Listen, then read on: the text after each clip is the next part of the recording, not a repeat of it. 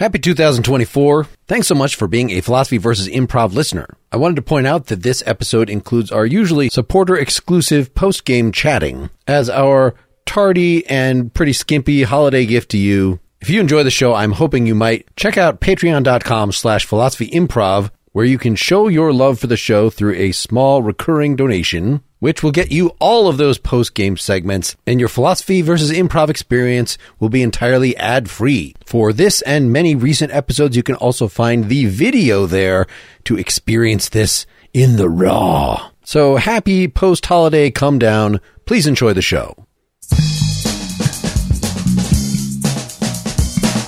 This is Philosophy vs. Improv, where two sages try to teach each other a thing or two, and maybe you, the audience, get something out of it as well.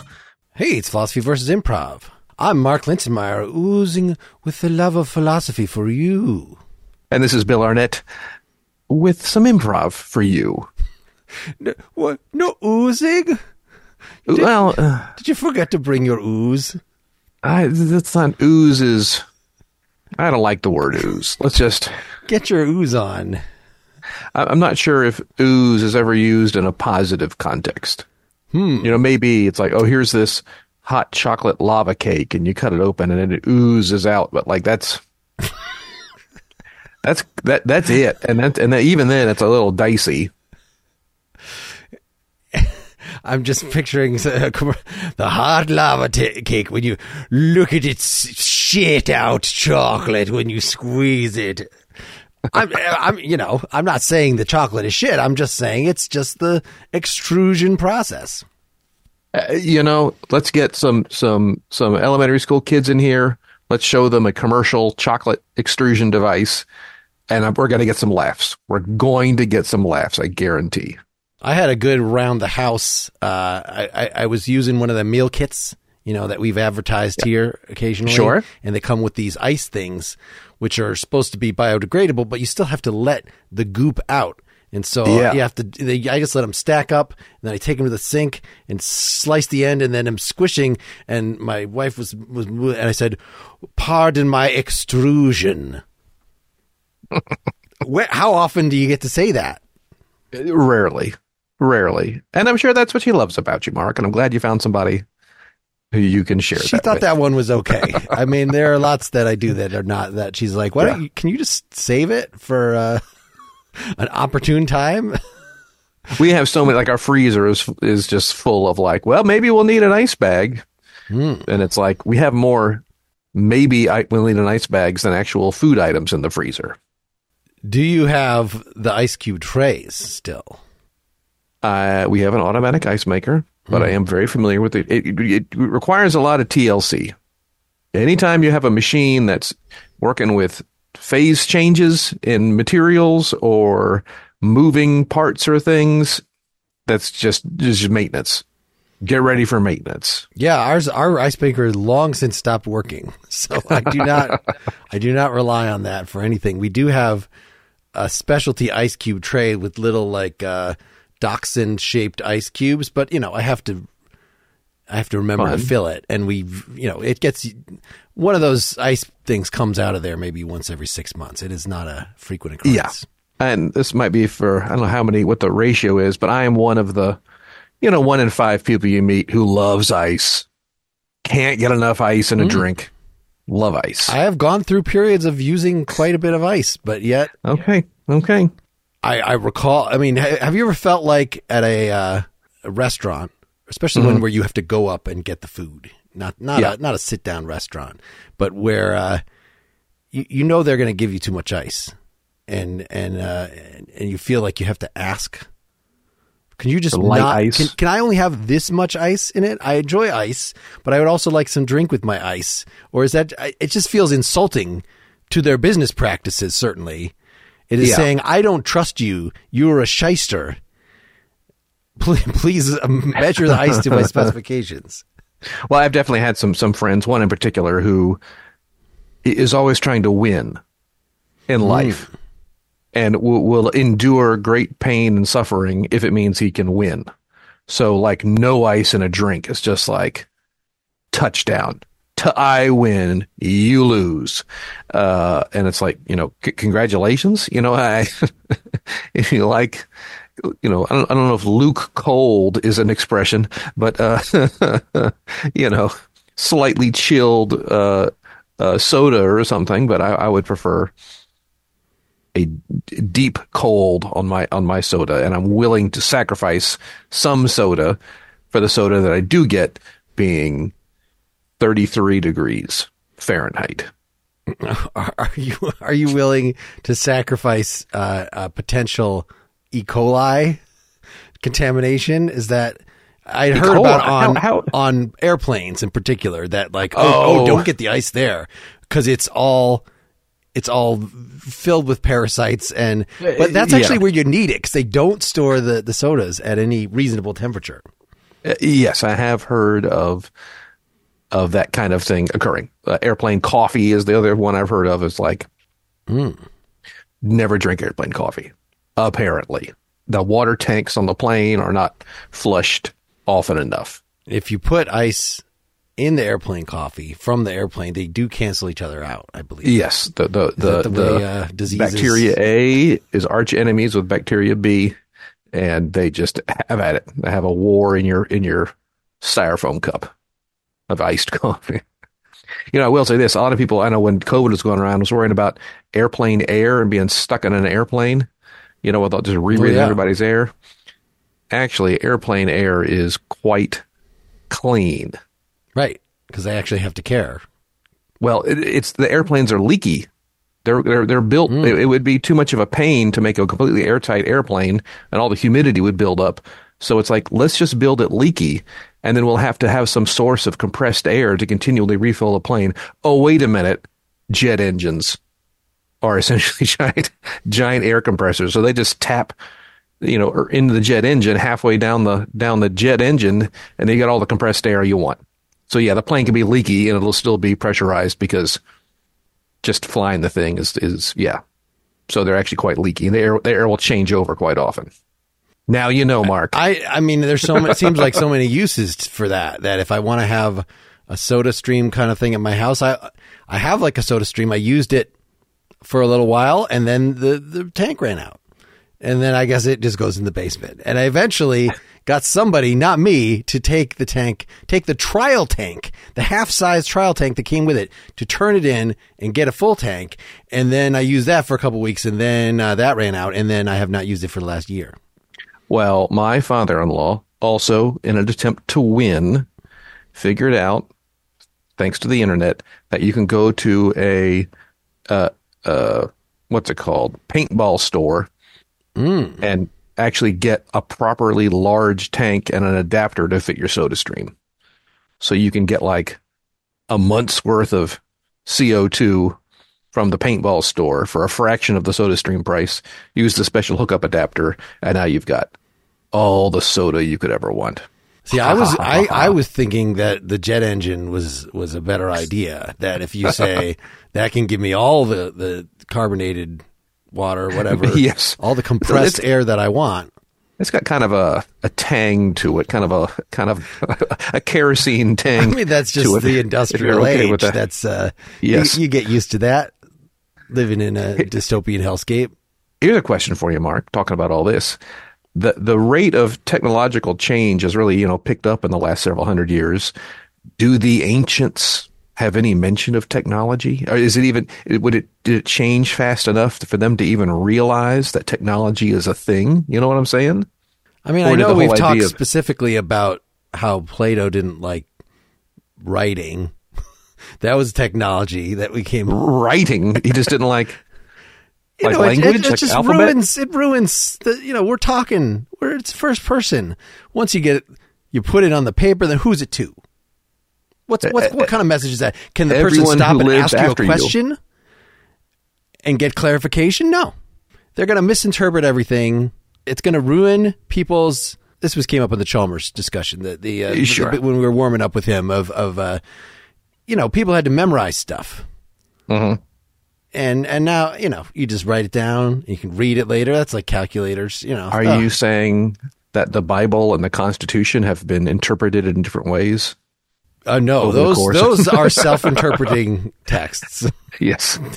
And they interpret each other, actually. They are in dialogue, literal dialogue with each other. Yes. There is a master Bible and a master constitution that are kept in a Faraday cage. Yes. So they can speak only to each other, and constant then we're going to open it. Temperature and humidity. Yeah, eventually we're going to open it, and we're going to see what they came up with.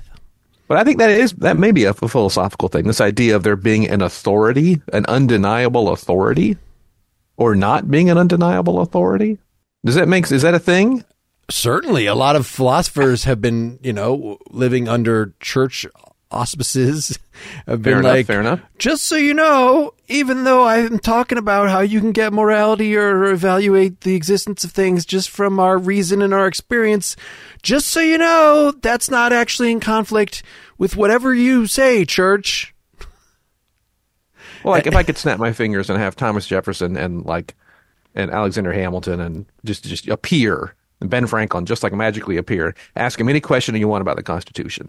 Do you think people would be like, well, that settles it, yep? Or would people oh, no, come on now. That's ridiculous. That's clearly that wasn't what you meant. You know what I'm saying? Perhaps you should snap your hands right now and tell which of those historical figures you want to appear, and who knows, maybe a Christmas miracle will occur. The ghost of politics past. And the ghost of politics. Let's actually hope the ghost of politics future is better than the ghost of politics present.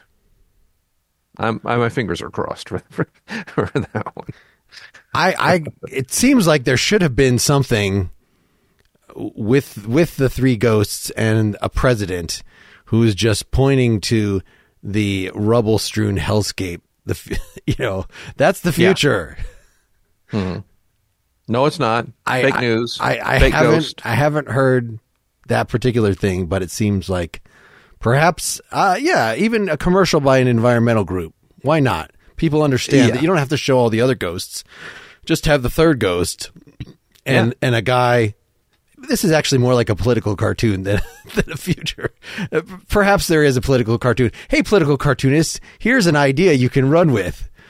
You're welcome. The civilized world, whatever, it written on the guy's chest, and then the ghost that looks like the Grim Reaper is pointing at a ruined world. That'll show them.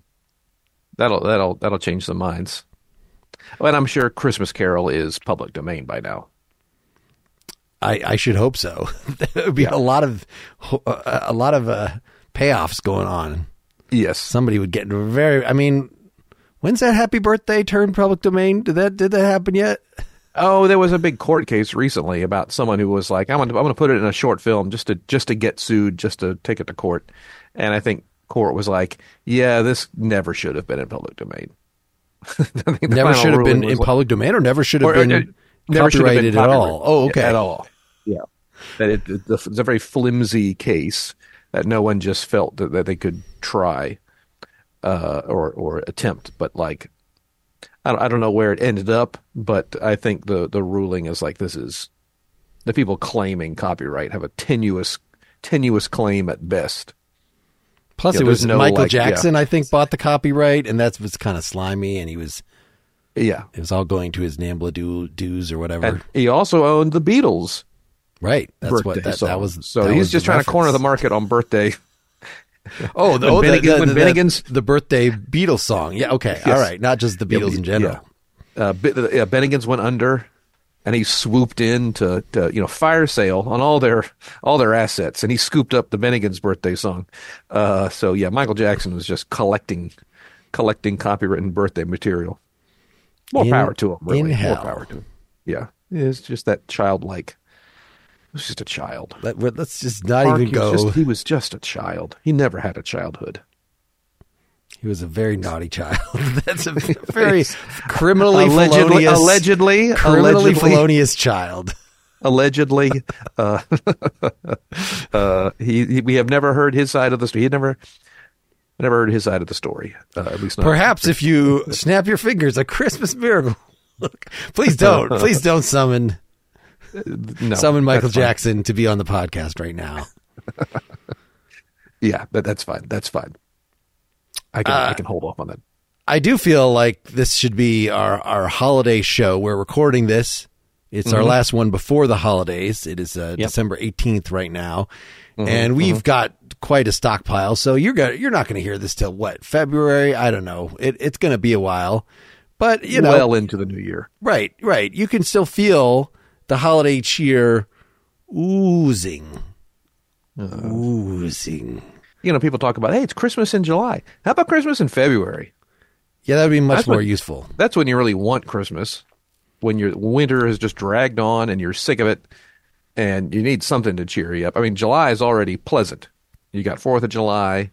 It's summertime. You're doing things. And this one thing I've learned living in the Midwest, summer don't need any help. People will enjoy it. It doesn't need – there's all kinds of things going on without Christmases barging into the summer. Isn't Russian Orthodox Christmas a little later? I know they do that with Easter. I think it's not quite the same Easter as it is. I'm not Russian Orthodox. Wouldn't be surprised. Wouldn't be surprised. Don't worry, Russian Orthodox people. We know that your Christmas is the same as everybody else's. Yeah. Even though it was not Jesus' birthday. That's what I was told as a child, that Jesus was probably born in April or something. Yeah. But maybe it was too close to Easter, and they were like, I don't know, we don't want to celebrate them at the same time. Yeah. Well, you've always heard that thing about, well, they just repurposed pagan festivals. Right. It's the winter solstice. Christmas is the winter solstice. Right. And the people were already celebrating that, so let's just co-opt that. And it's always said with a that was the plan. That was the master plan. And they had a meeting to craft a master plan. And I so rarely in humanity have people set out, except for daylight savings time, to craft a master plan. I feel like it's usually just like, let's do it. All right, that's a good idea. Yeah, why not? All right, sounds good to me. Christianity was a political organization when it was getting good. I mean, they had the Council of Nicaea or all these multiple places councils. Of like, wait, which Many book councils. Should be in the Bible? What's a heresy? Oh, that's a heresy. All right, you go in the corner. We're going to burn you. I take it all back. But I have heard that those things took years. It wasn't just like, it wasn't a long weekend. We'll rent a hotel by the beach for a long weekend, and we'll knock out this Council of Nicaea that they took. There was lots of debates and back and forth, and people missing, and people dying, and then you have to send a new representative, and no different than meetings today. Wow. Did somebody say meeting? That sounds like a scene. That sounds like a Bill scene. We certainly can. And I do have a little bit of a lesson today. I'm aching to learn. The desire to learn is oozing out of me. Well, this is more of like a... but we'll talk about it afterwards. Hey, Mark, how's it going? You doing okay? Yeah, Bill, how you doing? I'm hanging in. Can I chat with you in the office for a little bit? Is that cool? Yeah. Just let me finish. Let me just say my game here. Okay. Yeah. All right. Let's. Let's go. Sure. Yes. Here. Just, you want a coffee or a tea or anything? You all right? No. I've been drinking at my desk. Okay. Yeah. That's fine. Okay. Well, I wanted to chat a little bit, and I think you might know what it's about. I mean, I knew that there might be some kind of Christmas bonus, some kind of elevation to maybe a rise, maybe an extra coal for the fire. Here's the thing, Mark. You've been playing games at your desk, and this is an accounting firm and not a video game firm. As if that needs to be said. I mean, what the accounting needs to go on constantly. I mean, it's a work-life balance thing. Look, I understand. I don't like doing this. I'm not saying you're fired. I'm just saying, and I know you've got a family and tiny Mark at home doing everything he can. can we not play video games at your desk at least? I think what I'm hearing is, can you not play video games? Not can we not play video games? Maybe the issue, you just got to send me your deets. I mean, we can connect. It's pretty easy. I've been doing the Diablo supports network features. Okay, I'm not interested in those things. All right, when my business partner, Jacob Marley, died, he was an old school. You may have met him. He was an old school guy, and he thought work should be for work. And I'm not that way, but I feel like you have taken advantage of my generosity and are like hooting and hollering. You've got your gaming headset on, shouting out loud to somebody in the world, and it's a little distracted to everybody else. Yeah, anything that Barley would say, I would take with a grain of I mean, boo, right, boo, I say. And so, yeah, I'm glad that you've turned things around, that you sort of learned from. He was kind of a hard ass. Yeah, he was, and I tried to be nice and soft and pleasant. Yes, you have a very soft ass by comparison, and that's why we love you. I just don't want to be taken advantage of. All right. I mean, it's sort of how you interpret the situation. Look, isn't Mark, it? We're going to be having a training seminar later in the week. All right. And you will be visited by 3 corporate trainers talking about the office of yesterday and then the office of the future. All right. And the office of the future. I need you to pay attention. I mean, I've been playing some Diablo, but I have also actually been playing Office of the Future. Can I? Do you know that game? It's a game. Office of the Future is a game. Oh yes. Why aren't you playing Office of right now? You imagine it doesn't even have to be a game. It could be real life. How exciting is that, Mark? Imagine playing a video game for real. In Office of the Future, AI does the drudgery, and you just oversee it. And then you just can do whatever you want. Look, Mark, it's a little insubordinate, all right? And every transaction you make with this game at your desk, it's just building a blockchain, all right? And each link of that blockchain is being forged with all of your deeds, okay? And I just don't want that blockchain, the processing time on that to be such that you can't even get anything done because you're just hashing code, you know. You're just looking for those hash keys, and I would rather you change your ways. I mean, I could think about it, but yeah, I think I would need some sort of, not necessarily supernatural, but some sort of something to grab my interest a little more than just you telling me this, because I don't think you're going to...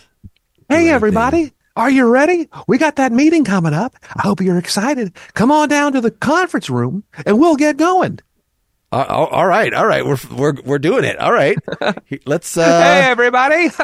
Welcome. Hey. How's it going, everybody? Hey, excited to be here. And I am going to be introducing some very special guests who are going to help you stay motivated. Yeah. Okay. All right. My name is Davey. Hi, Davey. How is it? I spell that with an I-E. Whoa, that's cute. I like that. And I would like to take a little walk to a time where, oh, look at this. Here's a desk. Here's a chair. That looks normal. Where's the telephone? Where's the computer? What's going on in this office, huh? Well, is it repression? Any guesses? Anybody? Talking? Yes, talking. We have to communicate with talking. That's right. We don't have telephones or computers, all right? So if we're going to talk with our coworkers... we actually have to talk with them. If you want to, so at your desk you could read then. But I mean, you've got important business to do. You know, you got your still have your accounts to manage and your books to keep. Right. So those are on the desk, but then the book that you want to read is in your lap.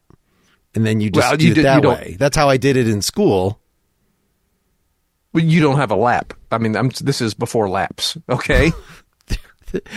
I mean, I know laptops were invented, but are you saying that under the laptop, there were no laps? Well, I'm just saying, imagine a world where you had to talk to people.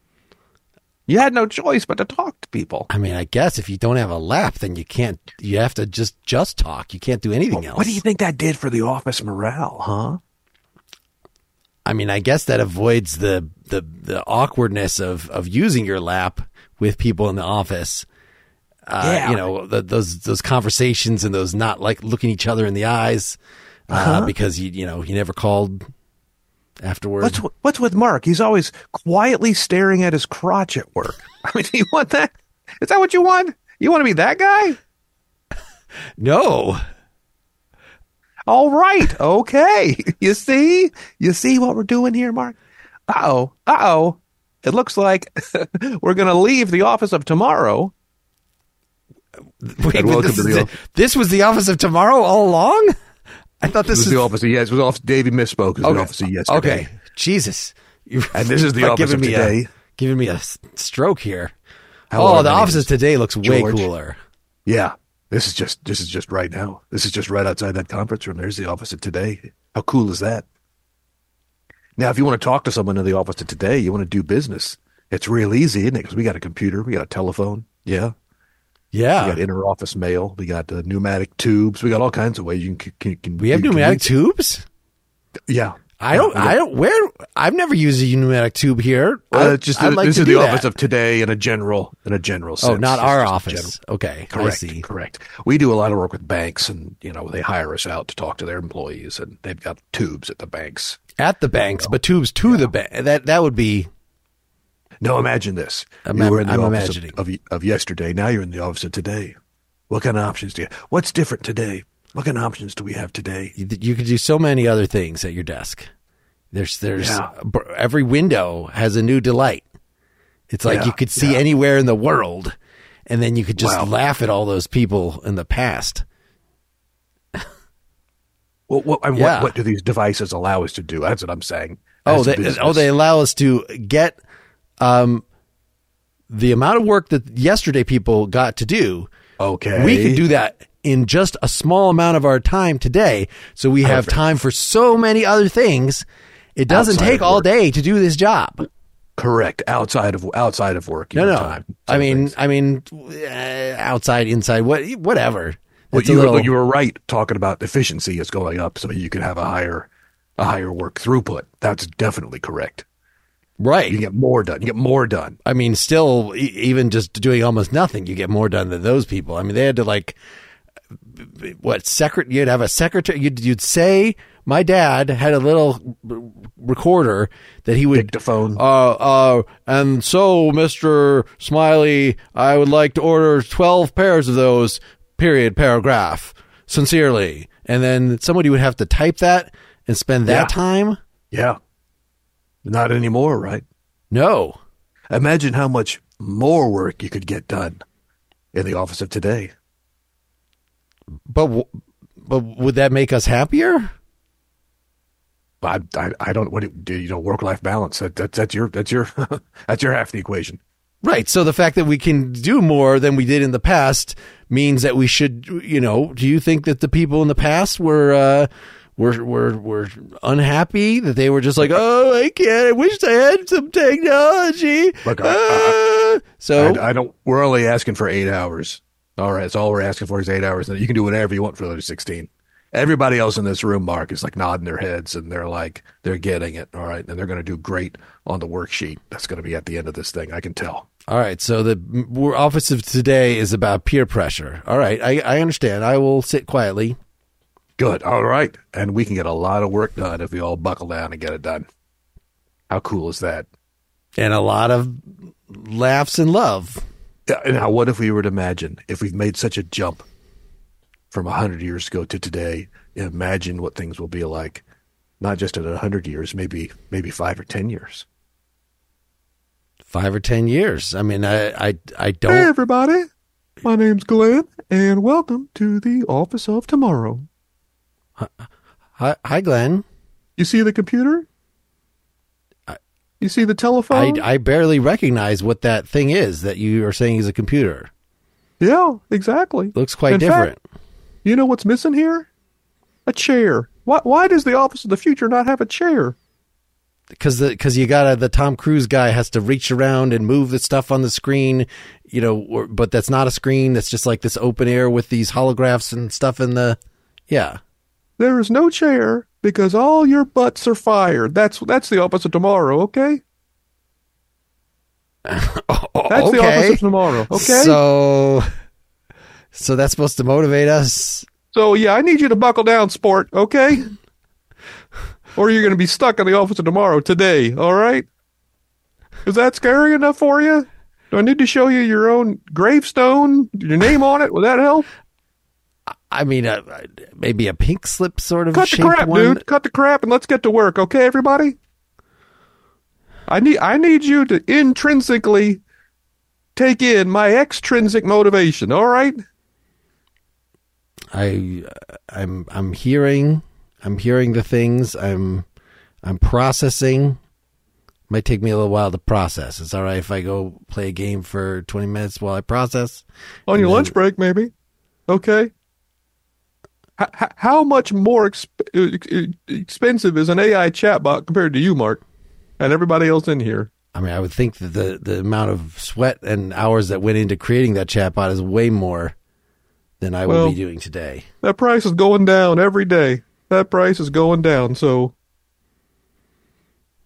yeah, you have been warned. Woo! Oh, gosh. Sorry, I think I drifted off during the meeting here. What day is this? Mark, are you okay? Yeah, I you know, you were telling me about that we were going to have this meeting with the three consultants, and I kind of drifted off, and I just feel like it already happened. Like, did we already have, surely I'm still in your office and it was just a few seconds ago, right? Or is you just slumped down staring at your crotch. I didn't quite know I thought you had a stroke or something. You're okay? Yeah, my God. I thought maybe I didn't. I just got to go to the restroom and check something real quick. Okay. And scene. Scene. Yay. We did it. Whoa. We got a Christmas scene in there. Yeah. The only thing we missed was, what day is it, boy? Well, tell me what day it is. Yeah, it's Christmas Day. There's still time. Well, I think having the character more concerned whether he still has a laptop, and that's sort of the only thing that he got out of it, or at least the first and foremost thing. Who knows what the long term effects might be? Yeah, I did like the idea of co-opting a story that is friendly towards labor and co-opted by the capital class. I guess I've heard that the story itself might actually be capitalistic. It's just like a little more humane capitalism. Well, right? Yeah, that's something else. If you actually like read it carefully, it's like you're just giving Bob a fair wage. It's not like making him the prince of the office. It's just like, yeah, you'll get paid vacation for 2 weeks. Congratulations. So this is making me think about authority. That in that scene, I think that's what's wrong with this country today is people don't bow down to their betters, their bosses. They're supposed to be underlings and overlords, and yet. It's almost like people are not consenting, at least on the whole, at least I don't want to be actually see themselves as lesser than their bosses. Yeah. Or school teachers or police officers or presidents. I think it does. I mean, I'm being kind of facetious, but then again, it also perhaps this notion of pushing back against authority is beyond class or political, affiliation. So you're saying this is not a new thing. This is a perennial struggle. Well, I don't know if it is. It feels, and again, this is old man but it feels more intense today than it has ever been in my lifetime. And maybe there were maybe in the 60s or something, it was more than today. But the distrust of authority has been slowly growing since I was old enough to understand the concept of distrust of authority. I blame the fall of normative grammar. When I was a child, that was probably the subject I was best at, that I could remember, you know, exactly how to do those sentence constructions and things. Yes. And now I hear, oh, it's just as long as you get the meaning across, it's fine. And in fact, people use grammatical rules just to exclude people that are in different social classes and to reinforce oppression. But, you know, there should just be, if you just get kids thinking that there's a right way even to talk, then they're going to think there's a right way to do everything. Yeah. I think it's probably on a pendulum, and maybe we're swinging more towards anti-authoritarianism or well, it's kind of funny because I say that, but then again, I feel like there are many people on the political right who are quite content to give all their power over to an authority. I had a professor from Germany, one of my philosophy professors, who just said when he came to America, you know, Americans, they think that the situation is more flat, but you know, just going out to a dinner with like these junior faculty people, they would just pay subtle obeisance in so many ways that if you just freaking call him Herr Professor, and then you don't have to worry about it. And then you don't do the bowing and scrape. You don't feel like you have to substitute all this other stuff that maybe the lack of formal structures does not get rid of power imbalances. It just makes it all the more cringy and sneaky, yeah. You know, I don't know. Have we, I don't know if we've had guests on here that are such big celebrities, yeah, that we're just naturally cowed. And even if we were not naturally cowed because, you know, we prepared ourselves as hosts, that's perhaps not a, I don't know. Do you, if you see your Al Pacino, your Robert De Niro, your dames on the streets. They haven't returned my calls. They haven't returned any of my messages to be on the show. Do you treat them differently? I think, you know, I think to a degree I would. I think it also might depend on the subject matter. I don't know. I feel that a certain degree there is a healthy respect for authority or expertise or age or whatnot. I think there probably is like... Yeah, society moves a little more. It can grease the wheels a little bit. At least some of that I feel like is probably good. I think without authority, well, who do you trust? How do you trust if you can't say, well, this is the authority?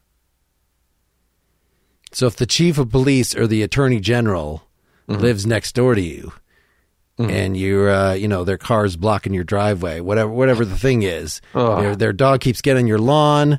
You know, do you deal with that in the normal way, in the obnoxious, dismissive way that you might for a? I mean, we're both nice guys, so we probably wouldn't be that obnoxious anyway. I say nice, I mean cowardly, but at least speaking for myself. Or yeah, I guess you just let it be. I think I could. I think at where I am in my life, I think I'm okay speaking with people of authority. But I mean, respectfully. I think there is also that kind of knee-jerk, the authority must be disrespected. You know, a person of authority is purposefully wielding it to be obnoxious, to exploit,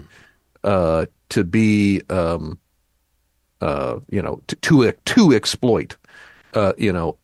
Very aware of the fact that they're using it exploitively. I have met that person, but I would not say that's the most common authority wielder. I mean, I definitely, if somebody is in authority, then I regard them as uncritically right about everything. I mean, I might not physically bow down before them, but for, you know, that's they're called authority. I mean, that means that they win. Yeah.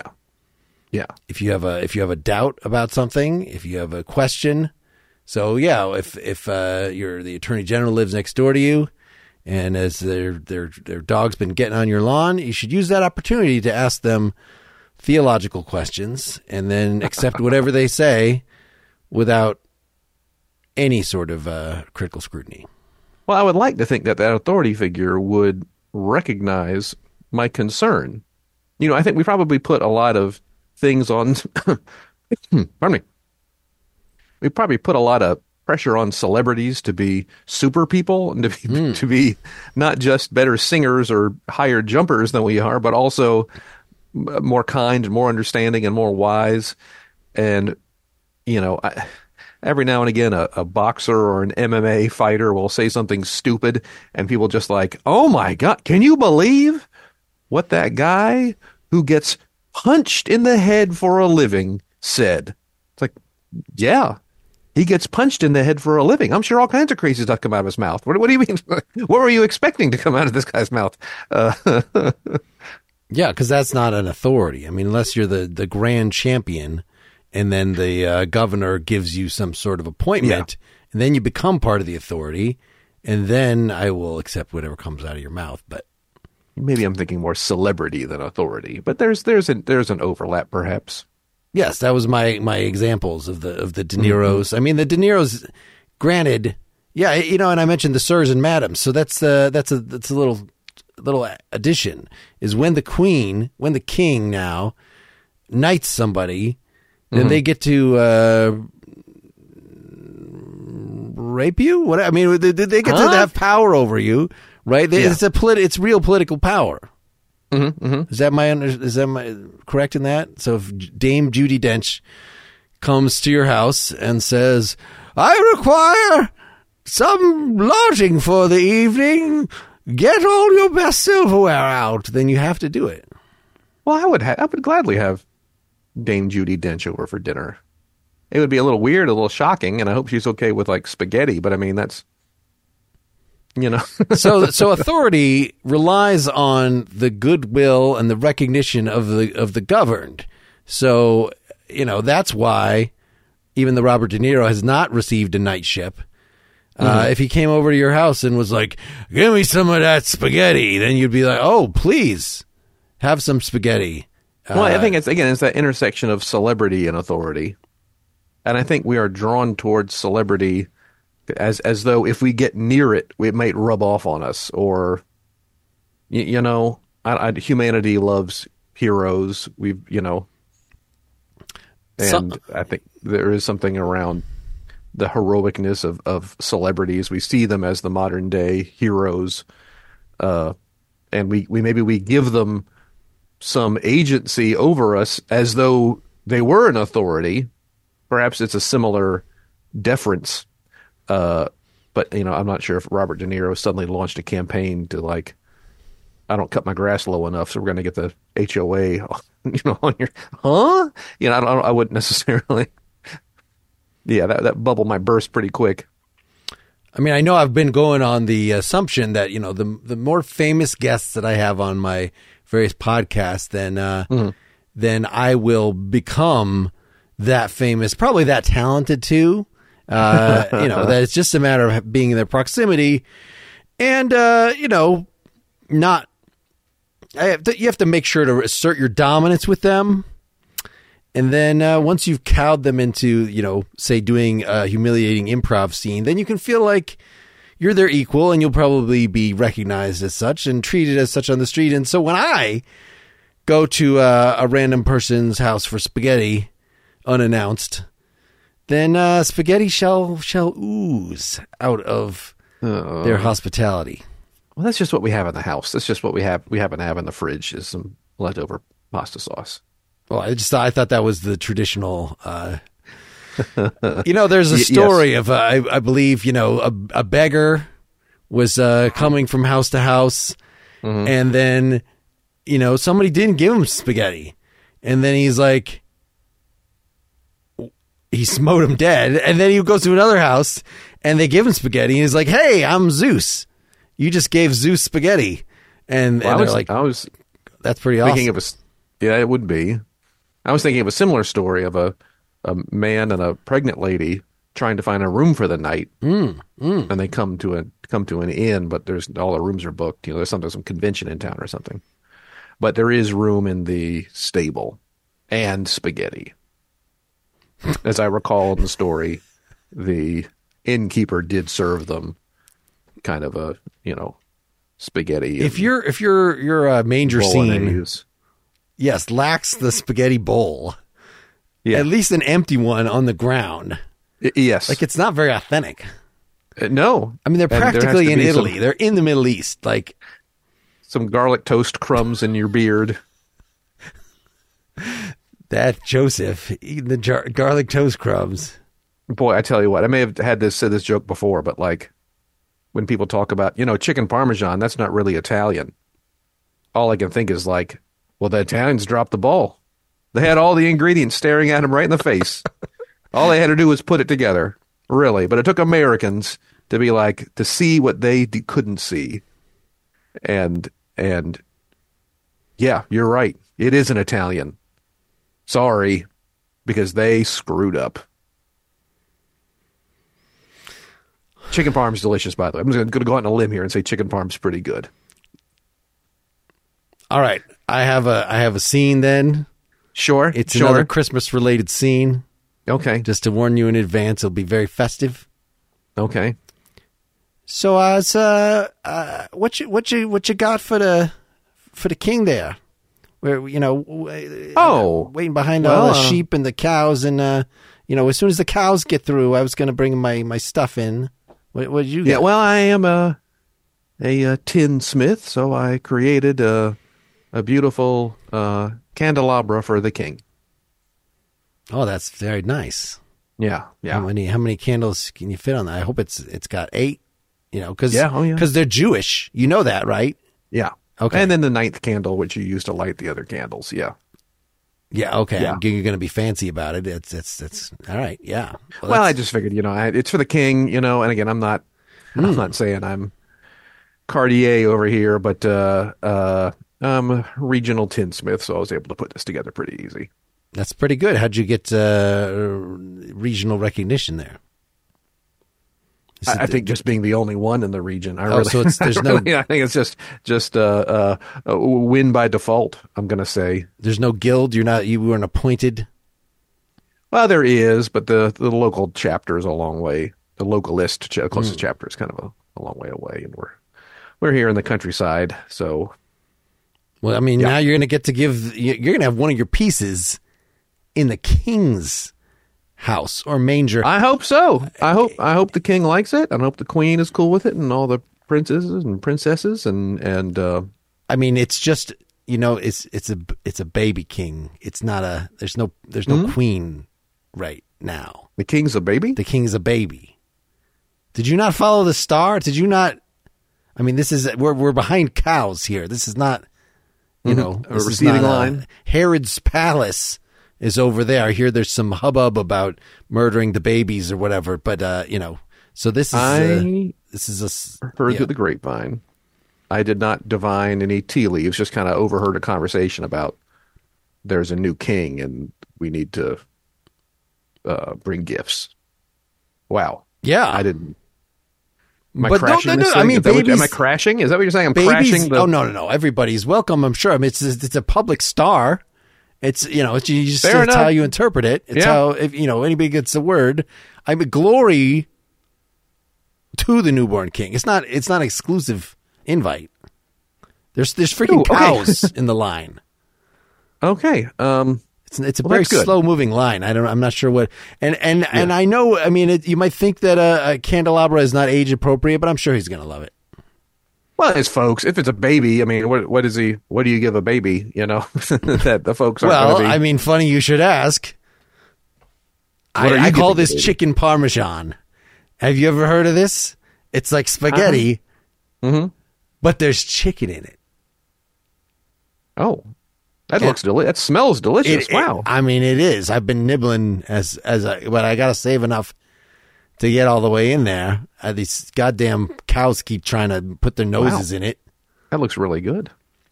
Now it looks more like mozzarella cheese on top than Parmesan. Parmesan doesn't really melt. Is there? I mean, it's a blend. Okay, yeah, that's fine. Hey, man, I don't mean to bust your chops. It looks and smells great. Babies don't usually eat solid food, but you know what? I mean, she's still, mom and dad can eat it, and yeah, she's still breastfeeding, I bet. So, I mean, it's a newborn. So, yeah, exactly. Mom can eat. I mean, I don't know how you think dad eating it would get to the king, but I don't. Yeah. Okay. Yeah, it's my understanding of the human body is that the mother just chews up the food and it is deposited in the teat for the baby to then eat in a liquefied form. That's my understanding of how the human body works. That checks out. I mean, okay. I know some. There's like the baby, the mama birds, and they spit it. Mm-hmm. I don't know how. I've never actually met a baby king before, so mm-hmm. like maybe mm-hmm. they do it differently. Maybe they get. Yeah. I think the king by rights gets any teat he wants. Yeah. I mean, is that right? So if he just sees like a particularly attractive lady, he can just be like, hey. I want that teat, and then he gets to have a little. Well, that ain't that the life. Yeah, I'm not gonna sneeze at that. That's just make sure my wife's not around when he's. Yeah, exactly. That's why I did not bring the little lady here tonight. Now this chicken parm thing. Did you invent that? Is that yours? I mostly invented this. Somebody? I mean, I had the ingredients. Okay. I'm from the town of Parmigiano. I mean, that's why it's you know. Yeah. Maybe that's how it's got its name. It's not because it's got Parmesan cheese, but it's from Parma. Yeah. Okay. Yeah. I'm a Parmigianian. Can I show you something? Yeah. So I'm leaving to come do this thing, and I kind of misdid the math last night. So when I woke up this morning, I realized I was probably a little late getting out the door, and I was going to have a croissant for lunch, and then. Have like a ham sandwich or croissant for breakfast and then like a ham sandwich for lunch. And I was running behind. So I went ahead and just made the sandwich with the croissant rather than bread. And put some little ham in there, a little cheese, cooked an egg, folded up, put it in there. Yeah, I'm gonna write that down. Sandwich. I'm gonna write that down. That sounds so I thought the king might like a croissant sandwich. I mean, or I'll eat it. That's fine. I mean, I think maybe they kind of did something like that in Parmigiano, where I'm from. So you know, you might not want to. I mean, you don't have one on. You have one on you. You're saying? Yeah. I haven't had. I haven't eaten yet. Do you want me to hold it because I'm already keeping my thing away from the animals, and I'm afraid. So this has just been on your pocket. Yeah, I have it wrapped in. And wax paper.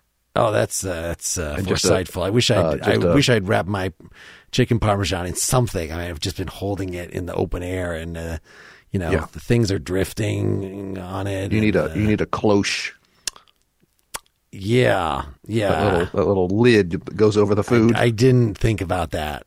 You know, you'd think that as a chef. Yeah. But really, I mean, at least when I. Got it from the guy I knocked down. I mean, I didn't see anything like that when I made this. I'm saying when I crafted this with my fists. Is that how you make mm-hmm. food? Yeah, there was nothing like that around. So we're in line behind animals. Yeah, I mean, they're unattended. I don't really know how animals know how to be in a line. Like it seems that shouldn't there be some shepherds watching their flock? I mean, there's some up there. I mean, this is a goddamn long line, but I did see some shepherds. I mean, okay. they I think they only brought tidings of great joy or something, like because you know it was passed on to them. Lazy, but, you know, yeah. It's like a homemade birthday card. Right. Come on now, yeah. I mean, hey, coupon for a massage. I brought you tidings of great joy. Hey, come on. Do you think that a baby would appreciate if I just gave him this coupon for a hug? Because I'm getting a little hungry. I might just want to eat the Parmesan. You could even have some. I'm not going to let a stranger hug my baby, but Well, it's just a coupon for a free. I mean, it could be supervised. It could be any, you know, under any circumstances. Yeah, for one free supervised hug. I mean, that's what the court allows me at this point. I don't, you know. I may just cruise. I may just tie this to the back of that cow. Yeah, why don't you just let me hold your candelabra there, and I'm just gonna candelabra and your croissant, and you know, I'll pass them on. I'll give you full credit. What'd you call it? I mean, my sandwich. You called it a croissant. That's what just what they would call it. Wow, a king. I've TM. I've yeah, that's a name that I just came up with. The old Olber King Croissantwich. Something my like name that. Is Olber. My last name is Olber, and it's for the king. So this is my Olber King Croissantwich. That's not a very okay. Maybe lose the Olber part. I mean, that's you got it. Well, see ya. And the line never moves. Nope. No gifts are exchanged. Eventually there was maybe going to be something about authority and the baby always being right or whatever, but you know, sure. I just feel like in the holiday season you shouldn't force your philosophy down people's throats. Yeah, let's be in the moment. Just give them a nice stolen chicken parm and leave it at that. Let them have their own, make up their own philosophy. Take a swing of that golf ball. Wherever it goes, great. You got to play where it lands. You got to play that. You don't get the what's the name of it? Where your golf ball lands. You don't get the lay you want. You get the lay you get. Yeah. There's some word for it about where if it lands in a good place, they'll say, "Oh, nice ball placement." Probably not it. All right, nice ball placement. That is the title of the holiday episode. Yes. Thank you, Bill. No worries. We get, you know, 58 minutes later, we got it figured out. So, I mean, is there a point in declaring a winner this time? It seems like the winner is the public. Everybody wins. Yeah, you guys wins. Win this one. This is Peace our gift to you. Yeah. We've declared a Christmas truce. It's as if the Silent Night is playing in the foxholes. And the missiles temporarily stop.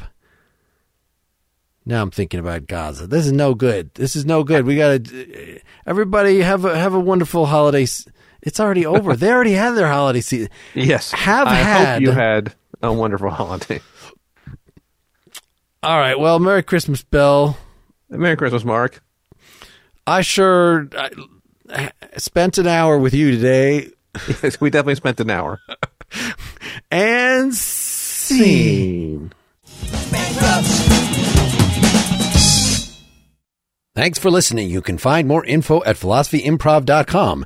As I told you at the beginning, this episode, in just a second here, includes the post-game chatting that is usually restricted only to people who support the show, either through a paid Apple Podcast subscription or at patreon.com/philosophyimprov. And the good news is you get to hear it. The bad news is it's less than 3 minutes long. They're usually way longer than that.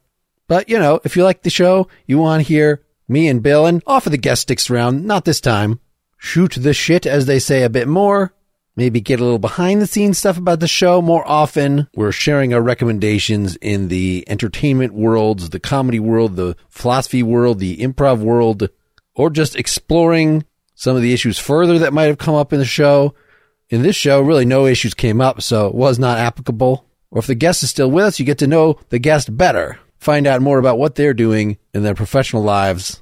And listen, I know times are hard. You got a lot of recurring monthly things that you're paying for. Paying money to a podcast, let alone perhaps to two podcasts or more, if you're already supporting me through the Partially Examined Life or in some other way, may seem just too much. But it is how we know that people actually want us to continue making the show. And it's a little dispiriting if we do not receive that kind of feedback. We're simple people. We need constant reassurance, reinforcement that we're not pumping content out in the world that nobody actually wants to experience. So again, patreon.com/philosophyimprov. Sorry for the hard sales pitch. Here's that little amount of additional post-game chatting right now. hey, this is the after talk. Or did we just have the after talk? Was that the whole thing? Kind of the whole thing. There's not much left to say. Although, again, croissandwiches are another thing that the France just really dropped the ball on. It took Burger King to figure that one out. Silent night indeed. When the French failed to do that. Yeah. And yes, well, our message of peace around the Christmas season, when the one major conflict in the world, one of the two major conflicts in the world, is between people who aren't, between two non-Christian persons. So, you know, I keep forgetting to end the video so that the video people are getting all this glorious extra content. Yeah. As well. Or, yes. Just for sitting through this. For free. Yeah, that's true. That's true. Mm-hmm. Maybe we should tell them, we have a sponsor, GiveWell.org, that has researched your best charities, and you should definitely give to them, or just actually become a supporter of us and withhold your money from the starving masses. Those are really your only two choices. Or split the difference. Okay, sure. You know, how many lives could you save with your dollar a month? Almost none. So just give it to us. It's really not that hard. And that'll get you all the bonus content on patreon.com/ Philosophy Improv. It had a URL, but I'm sorry for all the supporters that are having to hear me pitch support, because you didn't buy this. This is not what you bought. You didn't buy this thing that's being given to YouTube people for free. You bought some exclusive content, some juicy exclusive stuff. Yeah. PVI After Dark. PVI oozing with secrets. Okay. And thanks fans. Wisdom. Thanks listeners. All right. That's enough. Bye everybody. Bye-bye everybody. I should sell my soul. Bankrupt. Bankrupt. Bankrupt.